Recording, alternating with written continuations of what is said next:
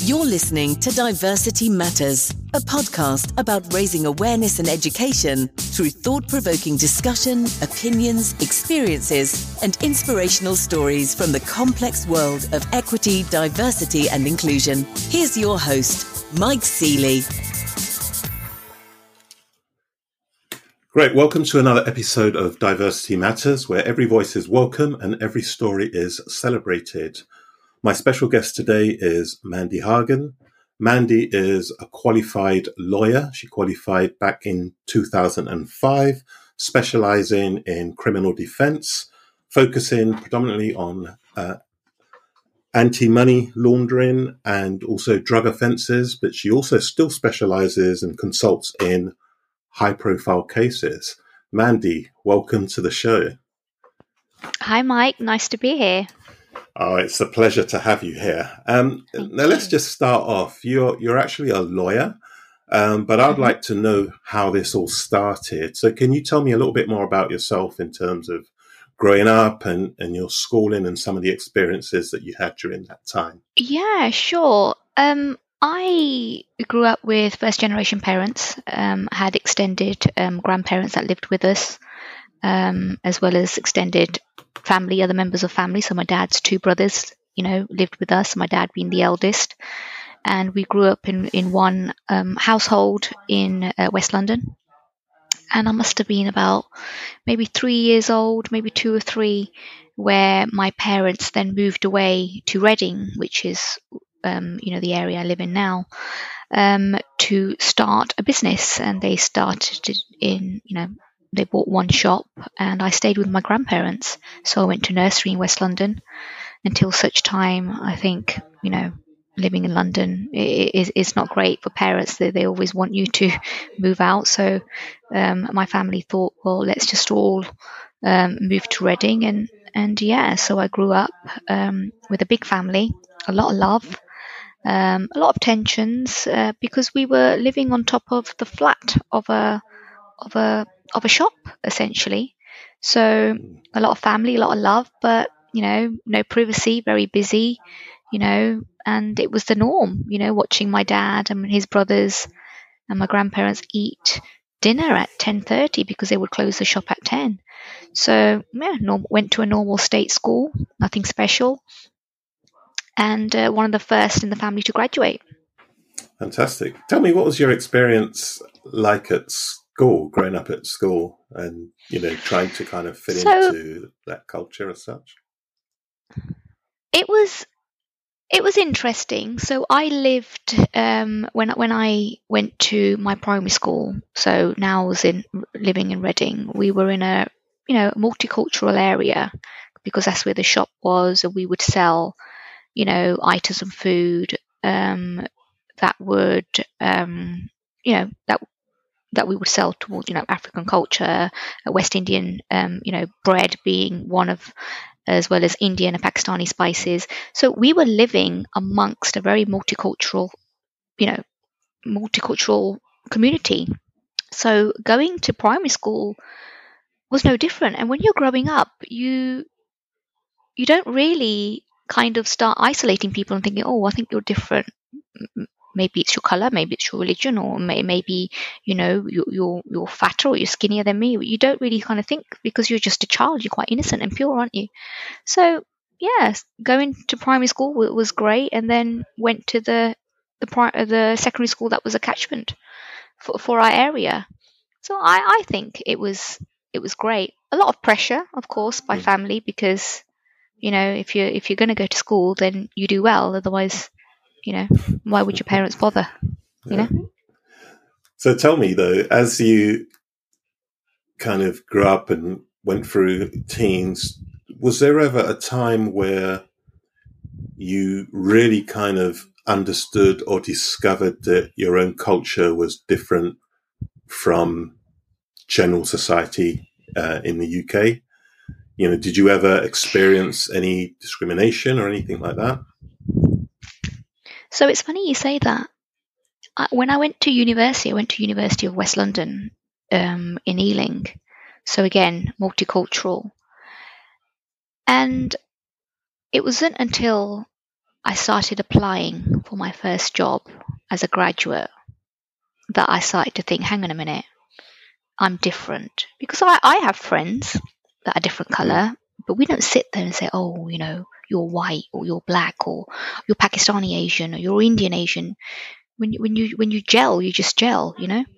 Um, yeah, everyone's got different cultures where they can talk about and bring things to the mix, and it's great tasting people other people's food. And so I, I never really, I was, I was quite lucky. So I never really had any sort of negative sort of impact until I began to to apply for my first job when I was looking for a training contract, Mike. Oh, interesting. Now, let me just roll a little bit back to university. Mm. Um, did you had you decided at that time that you were going to be a lawyer? Um, and if so, what what made you decide that you wanted to become a lawyer? It's it's funny you uh, you mentioned this I was ready to go to university, and, and, my parents had it all planned out for me, as as as many, you know, ethnic parents do. That you know, you're going to go to university and you're going to do something in accounts, or you're going to become a doctor. Now, I'm I'm not great with medicine, and I certainly wasn't good with numbers. But you know, so I lied to my parents for a year that I was doing accounts. Oh wow! And uh, I know I, I can't believe I'd done that. Now I thought, what a silly lie. And it wasn't until I went into my second year, I, I continued to lie, to be honest. I said, Oh, I'm doing accounts and law now, mum. You know, it, but it's probably more law now than accounts.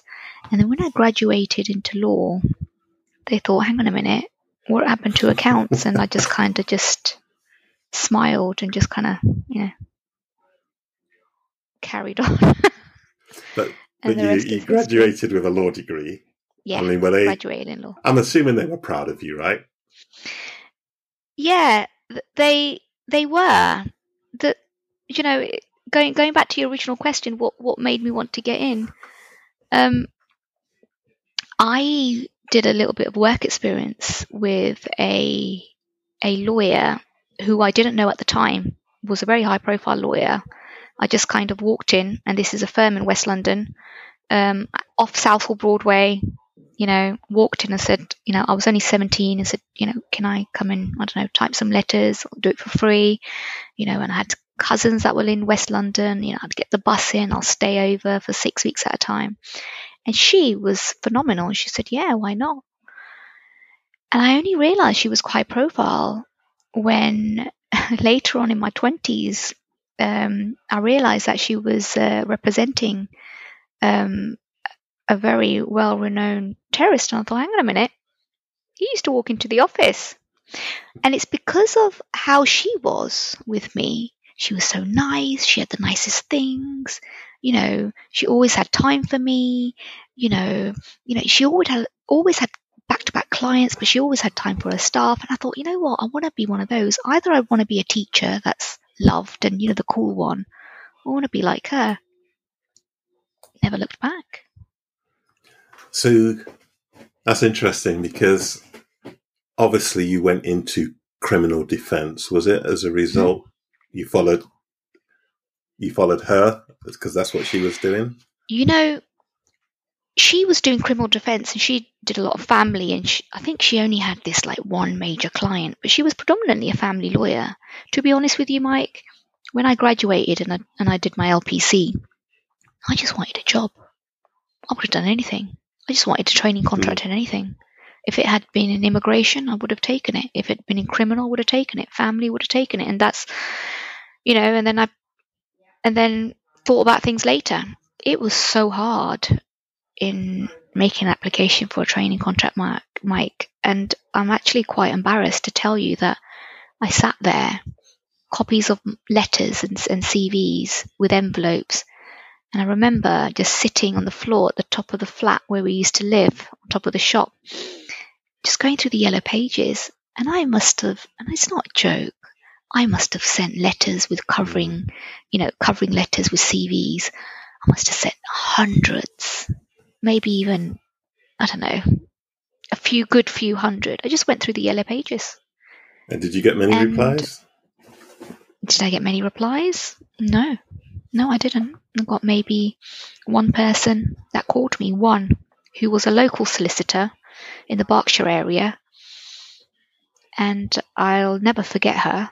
And she just said, Yeah, come in for an interview. So a couple of weeks after I'd got my LPC results, I was 21, nearly 22, working in a solicitor's office, handling all sorts of people's data and criminal offences, and I was still a baby, you know.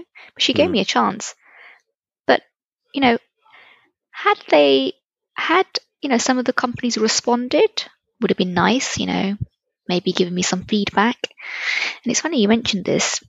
So there, there's a firm that's still running, and I'm not going to mention them, but they actually wrote back. It's a firm in Brentford, and they said, "Sorry, you you know you're not suited for X, Y, and Z." And you know, I was a baby; I'd just come out of university, but they took the time to write back and give me some, I don't know, in their minds, constructive criticism in terms of you know me not having any experience. Well, I'm not gonna. I'm I'm 21, and it's funny because I qualified as a lawyer, and then the equity partner, you know, approached me at Reading Magistrates Court one day and wanted to recruit me when I was fully qualified. Wow. So this is the Oh, I, and I gave him the story. feedback. Yeah, yeah. And you Yeah. gave him the story. I And did. what did he did, what did he say? did. Nothing. He just said, "Oh, it's, you know, the secretaries were told to." You know, I said, "Well, you know, everybody just wants a chance. Either don't say anything if you've got nothing nice to say, Hmm. but you know, and and perhaps it now thinking about it in hindsight, perhaps it was constructive criticism that I could do better. Maybe I should try this at the other. But when you're 21, and I don't mean 21 in this day and age, you know, with social media, you know, we're all a bit faster. I mean, when you're 21, you know, 20, 21, 22 years ago, 21, when you know nothing, you know? Yeah. So, yeah. And it's interesting, and you know, you, you make a really good point because you talk about the fact that 21 in this day and age is certainly different to 21 then. We didn't really have LinkedIn and various other social media, Yeah. so you you had to kind of write letters and send off applications, um, which must have been draining if you're sending off so many Oh, it was replies. heartbreaking. I mean, how many stamps and envelopes I used. And when somebody can't even be bothered to say sorry or thank you very much, and I don't expect, I didn't expect replies from all of them, but you know, a few would have been nice. Hmm. And I just went down the yellow pages. Like I was looking to, and you know what else was in my letter? And, I, and I'll tell you this, and I've not told anyone. I said I would work for free. Wow. Yeah, I said I would work for free if I could get a training contract. Not many people would do that in this day and age, right? No, and I think that's probably why I got my first call. And I didn't work for free; I was paid. Um, you know, and I was just grateful for the opportunity. But nowadays, I guess now we have nepotism now, don't we? Because we have LinkedIn, we have nepotism, we have uncles and aunties and parents that would help their children and nephews and nieces. But you know, when you're first generation parents, you've got n- Yeah. no one really to assist. So, having done that, you you know you get a job. You're you're now a, a lawyer, and how how has your career developed from you know from you very first started? What kind of level did you get to? Um, what was the best? What was the best job you had? I don't know. I'm, I'm assuming that you worked for a couple of firms, maybe. I have, Um, yes. yeah tell me what was the best one you had and why and what was the the hardest one or the one that you hated the most Um, it's probably got to be a one particular firm that I loved, hated. Um, I grew up in, I mean, I was there for a long time. I loved it because I grew, I learned things, I was given the opportunity to express myself and, you know, really look into law and learn law, you know? You know, I mean, people say being a lawyer is well, all you need to do is just go to the books. You need to be able to apply the law, and that's the beauty of it. So you kind of get this sort of um, adrenaline rush, you know, when you get a win. So that adrenaline rush eventually can turn you into a bit of a monster, Mike, because when you're in a law firm, and any lawyer will tell you this when you work in a law firm, it's billable hours. Now, if I don't yeah. make a certain amount of money for my boss, that law firm, I have to keep justifying being get, in, in getting paid. And in those days, you had to make three times your salary. So it was survival of the fittest. And the only way you're going to make fees is if you're pulling in clients, and you're only going to pull in clients. Yeah, all right, your personality would take you so far, but you've got to be good, right? Mm. And then So, your reputation just you know it is all you thrive on so in the local area i was thriving i was loving it i wasn't sleeping i was going to the police station and then waking up in the morning going to court you know and in, in the whole you know it, th- this whole adrenaline rush in, in the middle of it all i got married but then i was still in that adrenaline rush still Wow. working doing overtime not because i wanted to do overtime it's just one of those things. Criminal lawyers just have to go to the police station. You might have a client that calls you that only wants to speak to you, and you kind of feel this sort of sense that you have to help someone. So, and I think, so I hated it because I didn't get time for myself. I lost my younger years where my friends were out, you know, partying and enjoying themselves, and I was just constantly working. So, yeah, I uh, got married and, you know, unfortunately, I had no time. So, you know, that didn't go down well. And so my marriage broke down. Yeah, there might be other reasons, but you know, mm. time was one of one of the reasons. You know, not being able to focus on home life. And then I just so then I went back into work again. I was like, well, I'm not married anymore. I've got plenty of time. I'll go to the police station. I'll carry on in. pulling in clients.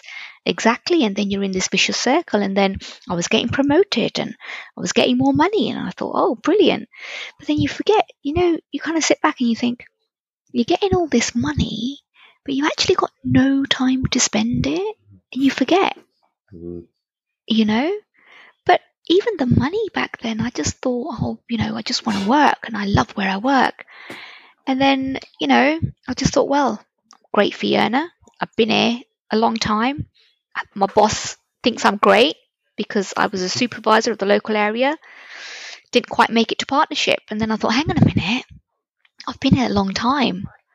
Why am I not made partner? mm, And that's when it kicks in. And you think, you know what? Is it because I'm different? Is it because I look different? Is it because maybe I'm not a nice person? You start to ask questions. And then I left everything I knew and I just had to one day just jump ship and I, and I had to leave what I loved, criminal defense, because I thought to myself, hang on a minute, I've spent all these years, not got anywhere. I can't go into another firm and start again.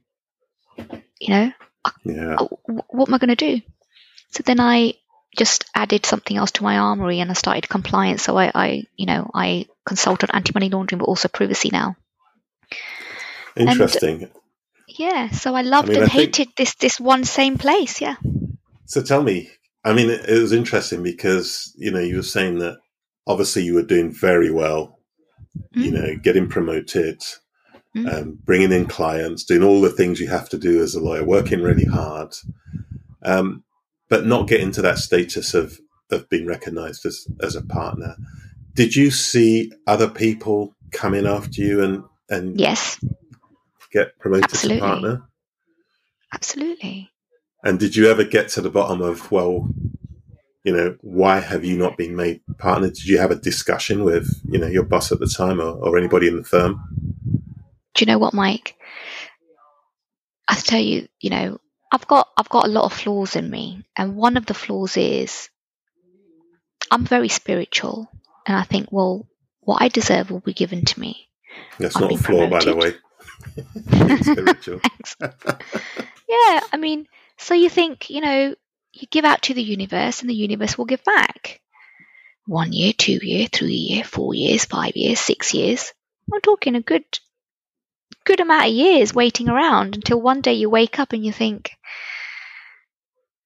it's not going to happen. And I still didn't, even on my last day, say to my boss at the time, you know what, if you just made me, because I didn't want it at that time, I didn't want it that way. I wanted to be given it because I was the right person for the job. And partnership, what, it would have given me what, a few extra grand increment?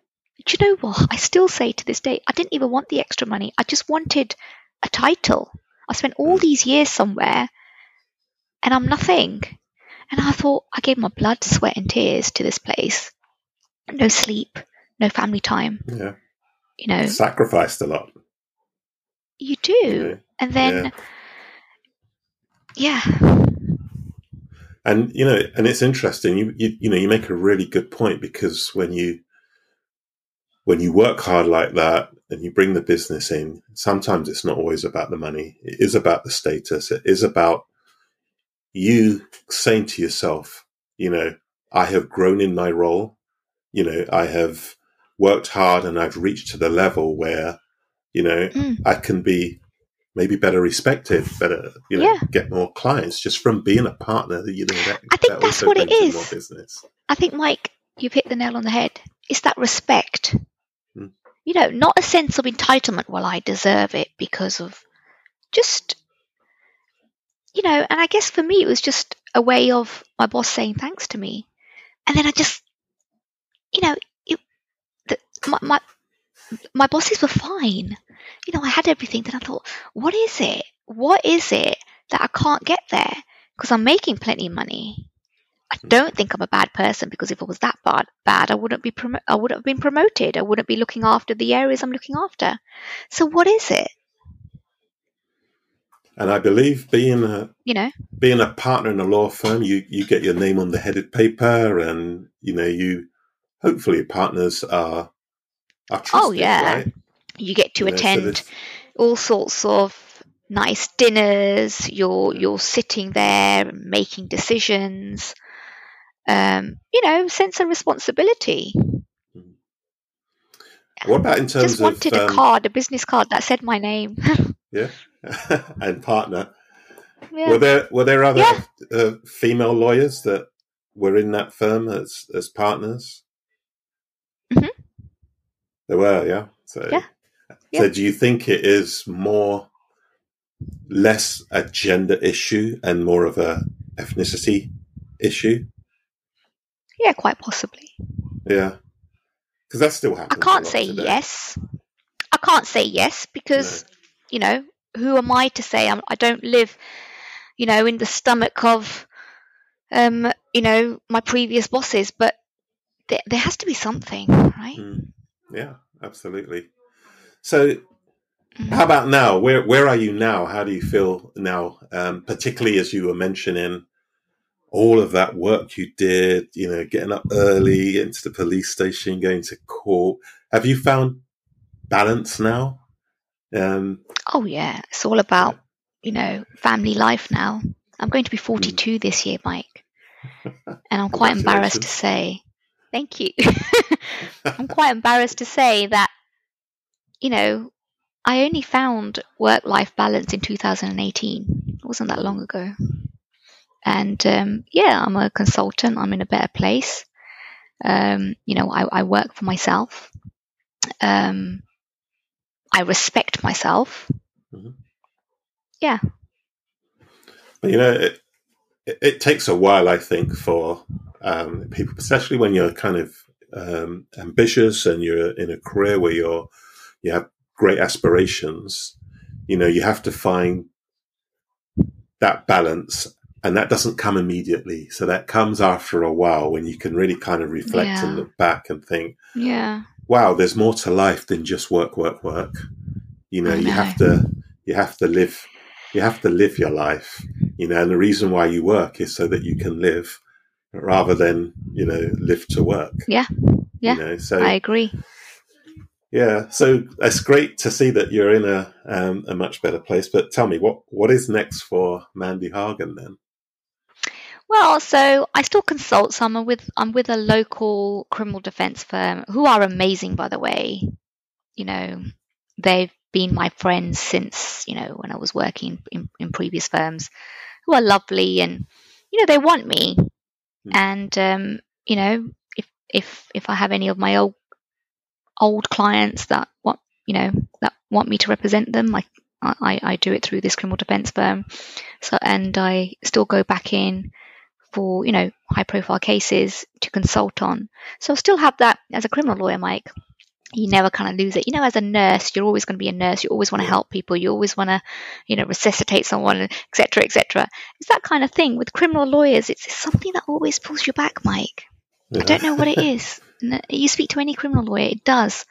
So yeah, so I consult um, with this criminal defense company, and I also, you know, find myself in short term contracts where I'm in house counsel and predominantly advise on anti money laundering and privacy matters, which is what I tend to do maybe 80 to 90% of the time now. Excellent. If you could speak to your younger self, give advice to the 21 year old Mandy today, mm-hmm. what would you, what advice would you give?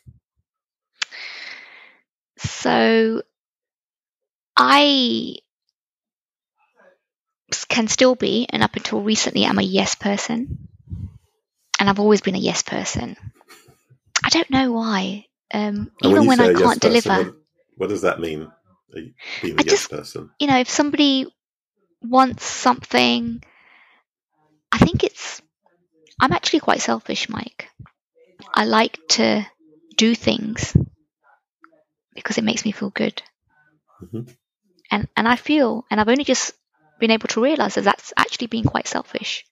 Why but the 21 year old me, I don't know because, you know, just little things like, you know, giving the neighbors cupcakes at Christmas. Yeah, it's a nice gesture. But I like, it makes me feel good.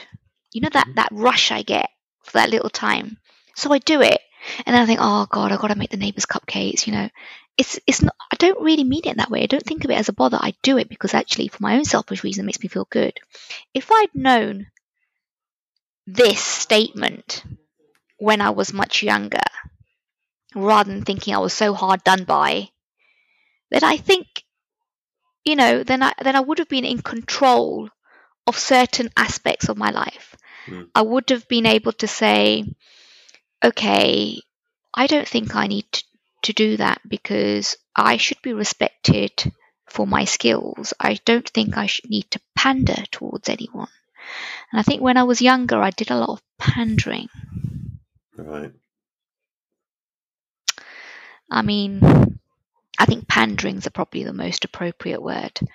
And I'm quite embarrassed actually to say. And, and I think, because I don't think, I, I don't think we need to pander. I think we can be respected for the skills that we have or not mm-hmm. have. You know, but there's always this sort of um, imbalance in power, isn't there? You know, yeah. when you work with your employer, there's always this imbalance of power. So you always feel like you have this sort of pandering that you've got to do. And, you know, now I've learned to realize that actually um, I don't need to pander towards anyone to make them feel good or to make myself feel good because I make them feel good. Yeah. Because actually, that's just being false. I should be able to respect people for what they do, what they say, their work, their work ethic. And that's it, you know. So it sounds like where you are now, um, you're in a great place. You have, you're working for, you know, um, uh, consulting with a company that really know you, they like you, they love what you do as opposed to where you were before, it, it almost sounds like they took advantage of your expertise and your knowledge and your ability to bring in clients and just kept trying to churn that day in, day out, right? And, uh, and I allowed them. Point, you allowed yeah. it to happen, yeah. And I absolutely. allowed it to happen. This is the problem. And then you think back and you look back and you think, hang on a minute, am, am I. No, the, the problem is me. Maybe I should have stuck up for myself. Maybe I should have said, hang on a minute, I've been here for three, four years. I think I deserve to become a partner. Uh, that's what, you know, I made mistakes along the way. So if I said, oh, it's all my boss or whatever. But maybe I should have given the opportunity to my bosses for them to respond. But then I think to myself, maybe part of me was scared of the response. Mm. You know what? It, it's interesting because um, you know when you look at today, you know, and millennials today, Yeah. they're, they're not afraid to go and ask for what they want. They're not afraid to Oh, I ask for know. promotions, and you know they're not afraid to say, "Hey, you know, it's about time I was made um, a partner." Now, I don't know whether that's right or wrong, but certainly, you know, in the time, you know, when you were kind of coming up as a lawyer, that was, you know, we didn't do that, right? No. We didn't do that. We expected to be recognised for the work and be Yeah. promoted purely on merit. Yeah. You know, and I think that maybe over the years, because that still doesn't happen as much, people are now just all out asking for it outright. Mm. Now, Mm. I don't know whether that's right or wrong. I think, yes, Well- you should speak for what you want and ask for it. And I mean, But, uh, yeah, I mean, delivery is always good, right? You got to have the right delivery. Do I think you know if you go in with stats, I think I should be promoted, but then you will get a very appropriate answer nowadays than you would Mm. have done, if any, you know, true. many years ago. Uh, yeah, that's very true. So tell me, if you've got, uh, you know, we have a lot of people out there who may be thinking of becoming a lawyer, listening Mm. to this show. What what advice would you give them? you got to believe in yourself. So I'm an ethnic female, and being a criminal lawyer as an ethnic female, you know, being a female criminal lawyer is hard enough. You know, the criminals, they think, oh, a man will always do a better job. You've got to prove yourself. But if you're willing to put in that work and prove yourself, where you start to think, actually, you know what? I think I've got this. I'm actually good at this. You've got to believe it because charity starts from home. There's no point me saying to you, Mike, I'm brilliant. I don't need to tell you I'm brilliant. If I'm brilliant, you'll know it. Right. These lessons, I wish these statements, you know, it were given to me when I was younger. If you're brilliant, you don't need to tell people you're brilliant. You'll just shine and people will know you're excellent. And then people will flock to you because you have this aura, you have this confidence, and you know what you're talking about. But you've got to know your subject matter. Mhm. You know, that's one thing I always say. Don't just be a jack of all trades and master of none. Know your subject, be amazing in it. It's like, you know, I gave this example to somebody the other day. It's like asking a baker to make a curry. You know, they could Mhm. probably figure it out, you know, because that's what they do. They, they cook. But a chef would probably make a better curry than the baker. So the baker should really just stick to the art that they know. So, you know, I really believe that if you know a couple of areas, whether it's law, whether it's anything, just concentrate on that, but believe you can do it because if you can make yourself believe you can do it, then you can make other people believe that you can do it without even telling them. I think that's Brilliant. the. I wish somebody told me this years ago. Okay. Listen, I've got one more question for you. I mean, that's something I just thought Yeah. about because because you really kind of focused on criminal defense. Have you Mm. ever kind of defended anybody who you know has been guilty of the crime? Of course, you're a lawyer defending, but how does it actually make you you feel to be defending people who you may know that yes they are guilty, but you're Mm. actually trying to you're trying to get them off basically. Mm. So if I had a penny for every time, single time I was asked this question, you know, especially when, you know, on the way home in a cab. So it's all about your instructions. You know, who am I? I'm not judge and jury. Hmm. You know, it's up to the judge, the magistrates, the jury. I'm just doing my job. Yeah. Whether it's pointing holes at the prosecution case, then at the end of the day, I'm just putting focus on the fact that the prosecution should have done a better job. Same way works the other way as well mhm. the, the fact of the matter is is that if you're representing someone whether they're guilty or not i.e whether you you know your client pleads not guilty, is found guilty, or whether they plead guilty and gets a horrible and or great sentence, whatever. The the fact of the matter is, when you're in this line, the amount of negativity and toxicity that surrounds you. And my friends and I talk about it all the time. Once you leave, it takes six months of you just going through like a regrowth because you're in the cells, you're in the police station, you're in the court cells, you're in the courtroom, and everyone's talking about offences and everything. And I really do believe that these things stick to you, and then it makes you the the negative, the the person that you are. And then, so I didn't realize that I was quite miserable until I'd left. I thought, hang on a minute, I re- I am a miserable person, but that's what it is because whether you you know represent someone or not. Now, representing an innocent person, and I've done this when I represented somebody that was wholly innocent, Mike, completely. I mean, not at the scene, nowhere, you know, not had anything to do with it, but was arrested for a very serious offense because he was a twin. The one thing about twins, they have the same DNA. Mm. And then, and then again, that's, you know, the, the pressures of making sure that you get that person off because they really didn't do it, Yeah. you know? But that's the positive vibe. But how often did you get a positive um, vibe sticking to you as opposed to the negativity? You know? Yeah. Wow. Yeah. I mean, it's a tough job. It's a tough job. And uh, listen, I think it, it sounds like you are an expert at, at what you do. Um, I would say, you know, keep being you because I think you're fantastic in, in everything that, that Oh, thanks, do. Mike. Ah, honestly, um, you know, I, I've I've known you a little while now, and um, I just you you have quite a bubbly personality anyway, and I think, wow, you're a you're a lawyer, and there's times when you have to be really serious, right, all the time. Mm. So it's nice that you can come away from that. Um, at least through my eyes, you you can be yourself and you can enjoy life, which is which is absolutely fantastic. Um, I appreciate Mandy, that. Thanks, Mike. yeah, I want to say thank you very much for coming Thank on the show, me. being very open, being very honest. Um, Mm. Real pleasure to talk to you and uh, wish you every luck in the future. Thank you. And you, thank you very much. Uh, thank you very much, Mike. What you're doing, you know, getting the word across and this awareness, it's amazing. Um, and I think we we need, you know, real conversations because you know nobody likes to talk about what's real out there. And I think, you know, awareness is great. So well done. It's, it's Excellent. great. Thank you very much. Take care. Bye for now. Bye.